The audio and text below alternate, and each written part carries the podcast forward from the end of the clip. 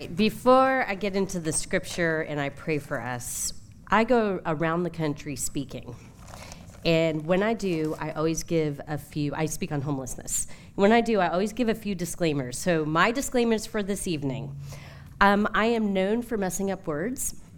I'll give you a fun little example. 2007, I was being interviewed by CNN for the work we do with those experiencing homelessness. The reporter followed us around all day, and cameras are off by the end of the day. And the reporter looks at me and she's like, I just, I've seen so much, I, I just need to. And I cut off, I'm like, you need to go home and decompose. I meant decompress. I pretty much told the reporter she needed to go home and rot. And my piece was never aired. So tonight, I may mess up words. I'm 43. I'm past being insecure about it. We can all giggle. My second disclaimer is let's talk about the elephant in the room. I am pregnant. this is not a beer belly. And I don't think I'm going to have the baby today. Um, I am about what I like to call five weeks until bourbon. Um, so, yes, and he's been really moving a lot when I was sitting down, so we'll see how this goes. It may look like he's punching from the inside. Um, okay, so that's disclaimer number two. Disclaimer number three is I've been sick all week. So, Lucky you guys. Um, and the last disclaimer, and probably the most important, is I am not a theologian. They didn't ask me up here, um, and Kevin didn't tell me to come up here to speak because I am like this encyclopedia of thesaurus and biblical knowledge. They asked me up here because they feel like I do this well. So, let me pray for us and let's get uh, let's dig in. Lord, I ask that you will be with every single person in this room tonight. Lord, I pray that you will be with the words spoken. And I pray that our church will be known for being good neighbors and that it will change a city. We ask this in your name. Amen. So, the scripture I'm going to refer to um, and read from is Mark 12, 28 to 34. One of the teachers of the law came and heard them debating. Noticing that Jesus had given them a good answer, he asked him, Of all the commandments, which is the most important? And Jesus said, The most important one is this Hear, O Israel, the Lord our God, the Lord is one. Love the Lord your God with all your heart, with all your soul, with all your mind, and with all your strength. And the second one is this love your neighbor as yourself. There is no commandment greater than these. Well said, teacher, the man replied. You are right in saying that God is one and that there is no other but him. To love him with all your heart, with all your understanding, and with all your strength. And to love your neighbor as yourself is more important than all burnt offerings and sacrifices. And when Jesus saw that he had answered wisely, he said to him, You are not far from the kingdom of God. And then from, uh, from then on, no one dared ask him any more questions. So when I read a scripture like this, and I've been a Christian since I was six, so this scripture has been read many, many times. Oh, love your neighbor as yourself. I feel good. How? How do you love your neighbor as yourself?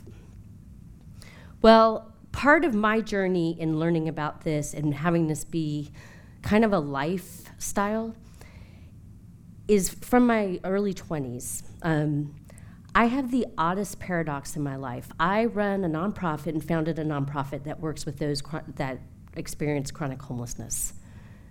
I didn't do that full time in the beginning. In the beginning, um, when I was, I think, 24, I got hired by a New York Met that became an Atlanta Brave. I was working with professional athletes. And my full time job was that. My free time was working with the homelessness, uh, with those experiencing homelessness. So that was a great paradox because those are so far in extremes. I'll have a, a, a little story um, from Health Day in Atlanta, Georgia, where the nonprofit is based that I founded. We throw a large health fair um, to put on. That uh, week afterwards, I returned a sweater for one of my employers for $1,200. Broad paradox sorry. Um, this is what I learned from that paradox. The whole world is groaning. the rich, the poor. There's a verse in the Bible that says it's Romans 8:22 says that for we know the whole creation groans and suffers together until now. And everyone is fighting a big battle. Uh, C.S. Lewis, Lewis has a great quote that says, "You have never, I have never met an ordinary person, a mere mortal. No matter where people are at, we're all struggling because this is a hard world." And then I was able to look at people, rich and poor, people different, people just alike, no matter the gender, race, socioeconomic, and realize that they were made in the image of God. And we are all humanity in a hard world. So, as I delved into the paradox of my employment and my free time, the Lord took me through some hard years of just what I call spiritual cleansing.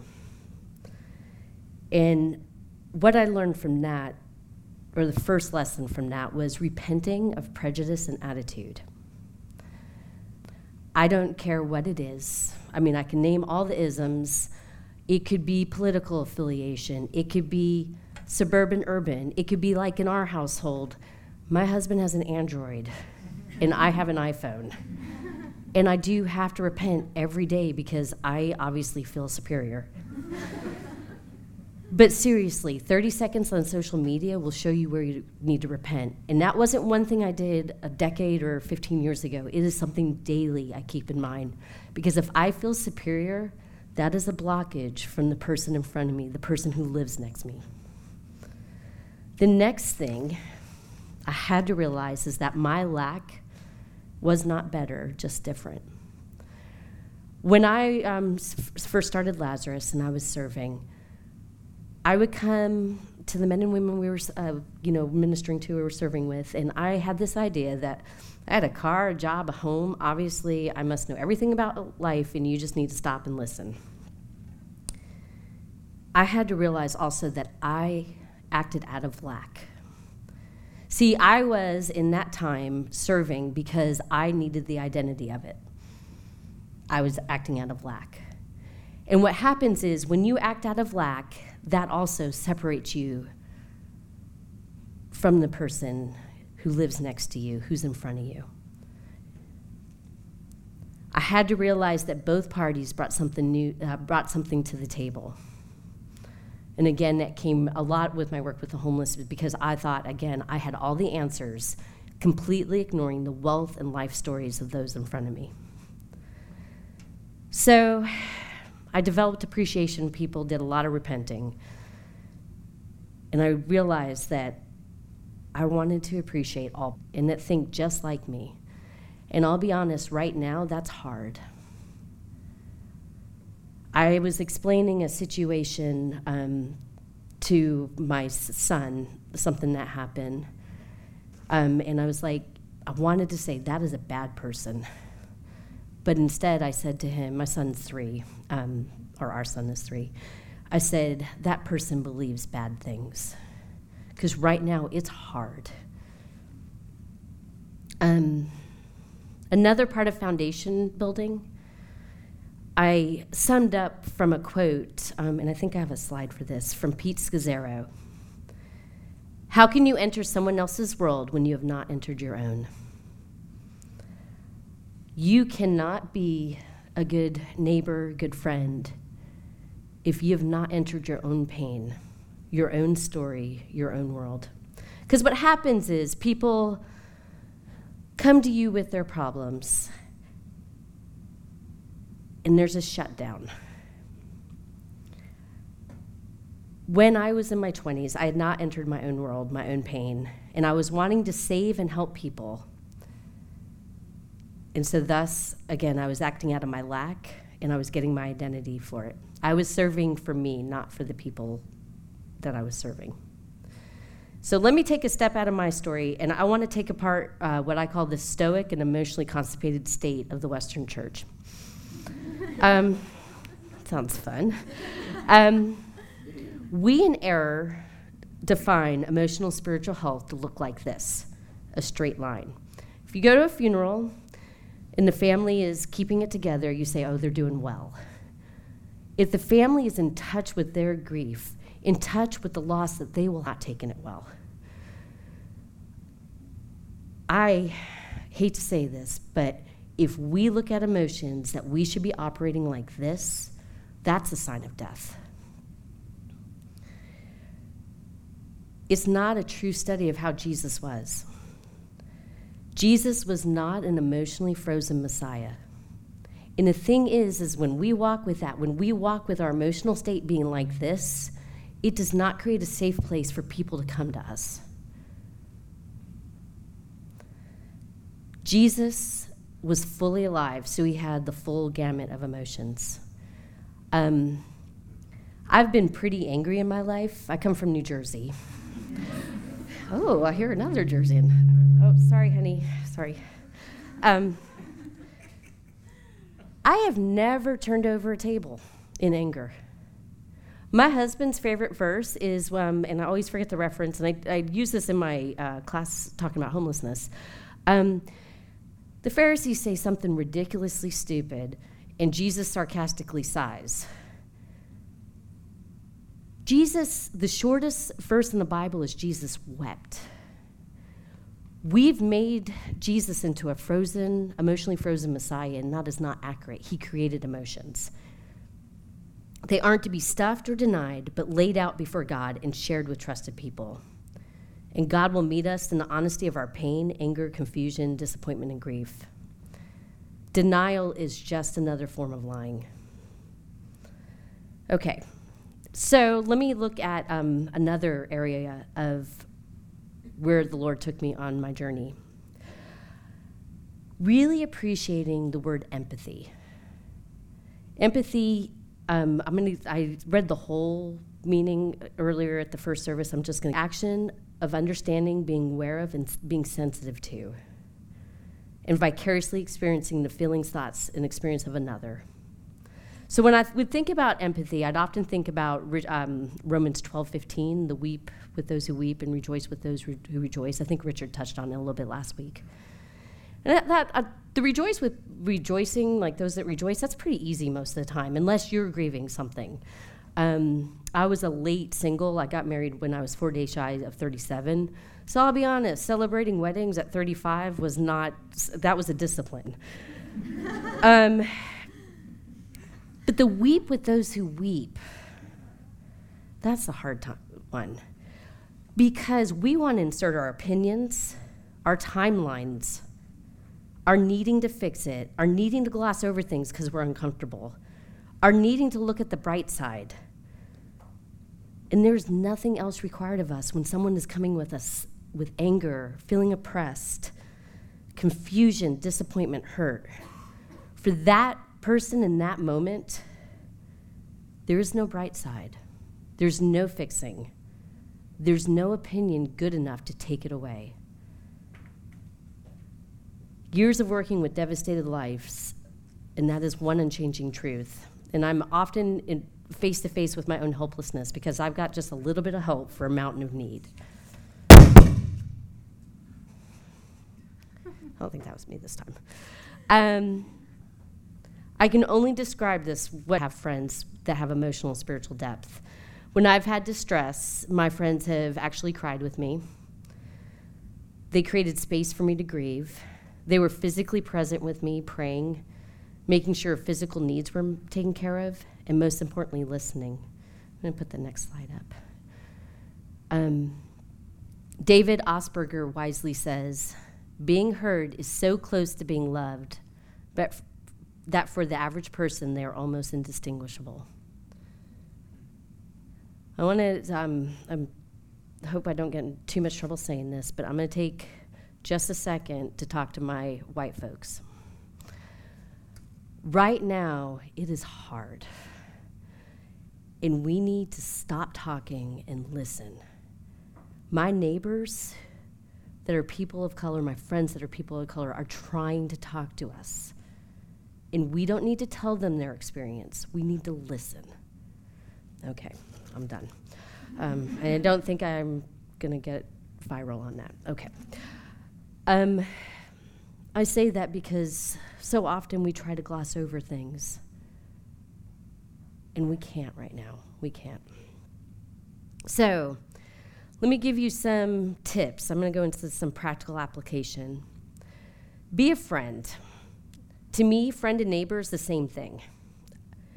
And I like to just add this. Um, sometimes people have that hard bridge like, okay, I want to, I know their name, I want to get to know people. Um, if you're shy or if it's just an awkward social scenario. Um, I've used this question on the streets of Atlanta after introductions and at dinner parties in DC. If you don't know what to say or where to go with a conversation, just ask where are you from or some derivative of that. You would be surprised how quickly conversation will come. I'm from New Jersey. I lived in Atlanta. I've been in DC for four years. Oh, where are your parents? All of a sudden, somebody is telling you about the sister they don't talk to anymore. So if you are feeling like that fear of, well, how do I get from A to B? I recommend that you be surprised because everybody has a story they want to tell. They just sometimes need the, the right questions. And I like to include things about me when I'm getting to know people. Um, Becky mentioned that I know the mailman and the UPS guy and the recycling guys, and that is all true. Um, it was really sweet. Um, I have rough pregnancies. Uh, first six months of this pregnancy with Gavin, I was terribly ill and nauseous. And the recycling guys, I was telling one of them just how poorly I felt, because yeah, we're friends. um, and the next week he he asked me how I was feeling, and I was thinking that's how it should be. It's not like I'm coming from this place of saving. I this is a hard world. I'm struggling right now. I come as I am. I come with the high and lows of life.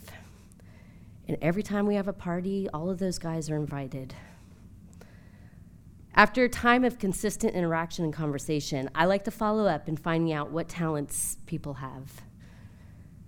I am a big proponent of asset based neighborhoods. And let me let me go to the spiritual side and the practical side. I'm going to just say I think it's total nonsense how the church views humility. The church views humility, or you know, oh, I'm not good at anything. Uh, no, you are. You're made in the image of God. You're good at something. Humility is an honest assessment of what you're good at and what you're bad at. I can throw a party like no other. I I am terrible with spreadsheets and grammar. In my neighborhood, I'm the one people go to for movie night or block parties. I am not who they go to for editing or spreadsheets. Our, our friend Tony, who's experiencing homelessness, who's on our block, he is an amazing artist. Amazing artist. So we try to call that gifting out in any way we can because he brings something to the table.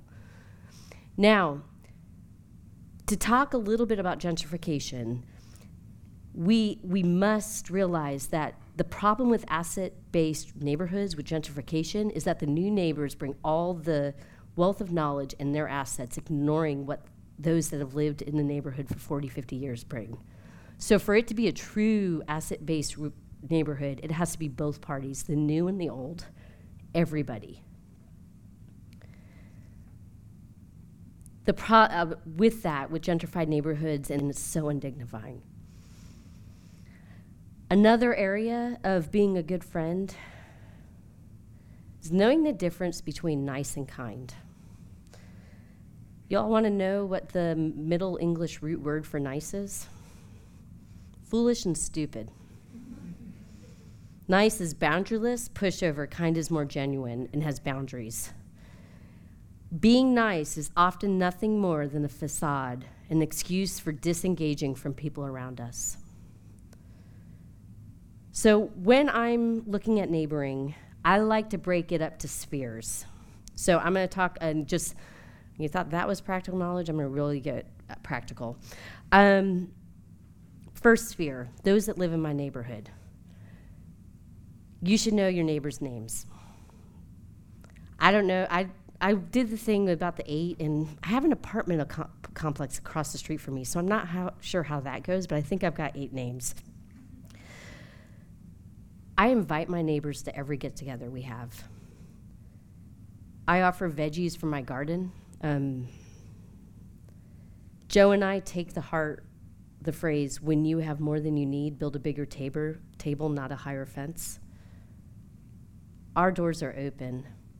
If there is a need for sheets or porta crib or a mattress, you know, one of those um, blow up mattresses for guests, our stuff is theirs. I'll give you a really good example of being a good neighbor. Kevin and Charlie, like Kevin said, um, they're neighbors of ours. We, we don't live far apart. Um, and we had texted them earlier that day. Um, it was sometime in June because my husband and I have been through the process for the last year of trying. Um, we're licensed now to foster an unaccompanied refugee minor. It's been a hard process, a lot of setbacks. Um, we text them that day that we just felt defeated.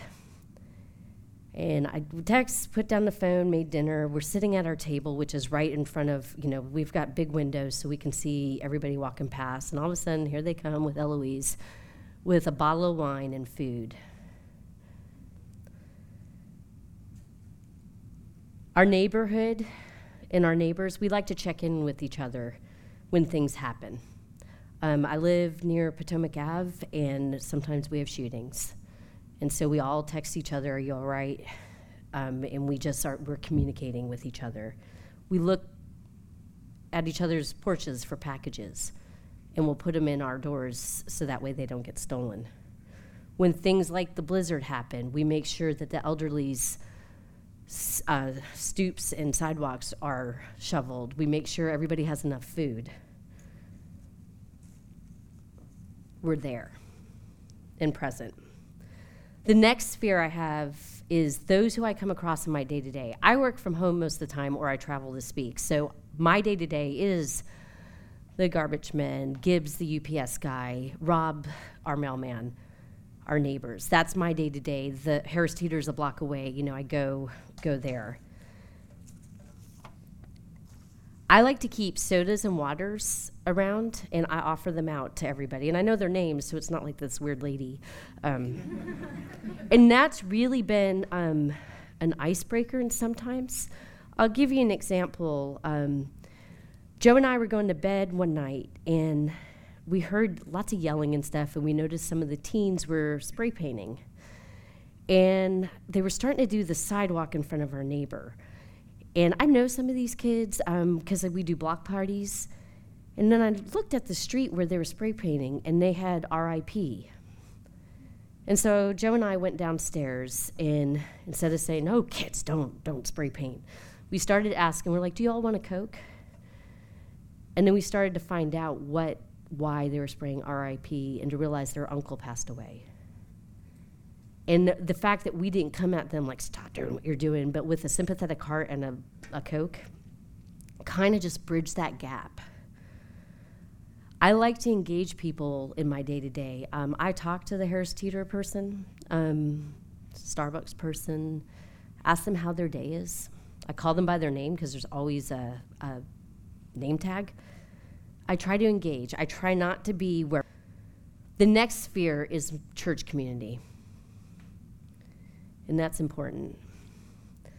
I like to keep extra wine, champagne, and chocolate for comfort or celebrating. For other people, not me. I keep a stash of cards for every occasion, so I'm prepared if something does happen, whether it's celebratory or grieving. And I saw Mari Andrews, I hope I have her name right. She's an artist on Instagram. And I saw she had something about grief and she said, before grief, a card is $3. After grief, it's the world. After grief, it's the world. I like to show up. I like to cook meals. And that's a big one. Whether it's everybody comes to my house, and seriously, we've had some get togethers where everybody comes to our house. um, there's nothing like life over a meal. And there's nothing more life saving when people are going through transition than providing a meal. we are going to be working on, and we have had meals in the past for different life change things, but we're getting more organized um, for when people have babies or there's death or accident. I mean, you all don't have to cook. We got galley and Uber Eats. I was, um, my son was sick one day, uh, had 103 f- uh, fever, and Angela I forget why we were texting. I think I was asking you to pray for him or whatnot. And then she had Uber Eats deliver breakfast the next morning because she knew I didn't sleep the whole night. Meals are a great way to be a neighbor. And the last sphere is my city. I love DC. I vote, I lobby, I call because big picture things often affect my next door neighbors we are um, the table is becoming a part of WIN, the Washington Interfaith Network, and then we know how our neighbors feel about each different thing, whether it's housing or the metro or whatnot. Big picture can affect little picture. And I want our city to thrive and my neighbors to thrive. So I'm going to end with a quote from C.S. Lewis, and I have an, the last slide.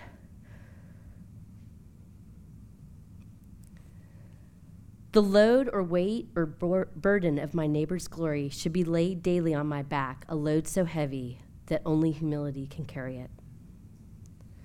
So, how do I love my neighbor as myself? I deal with the lack that I operate out of.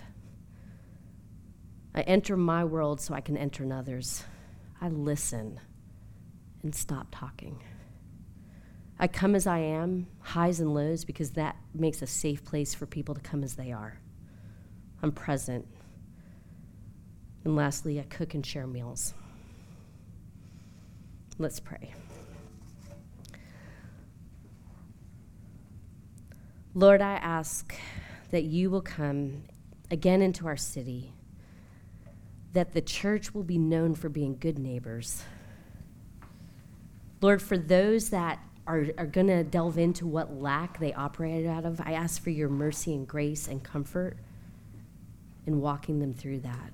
Lord, I ask that we will be a congregation that has entered our own world so we can enter others. Lord, for those that are busy, I ask for time. And the, for those that are shy, I ask for courage. And Lord, I just ask your grace upon this community. We ask this in your name. Amen.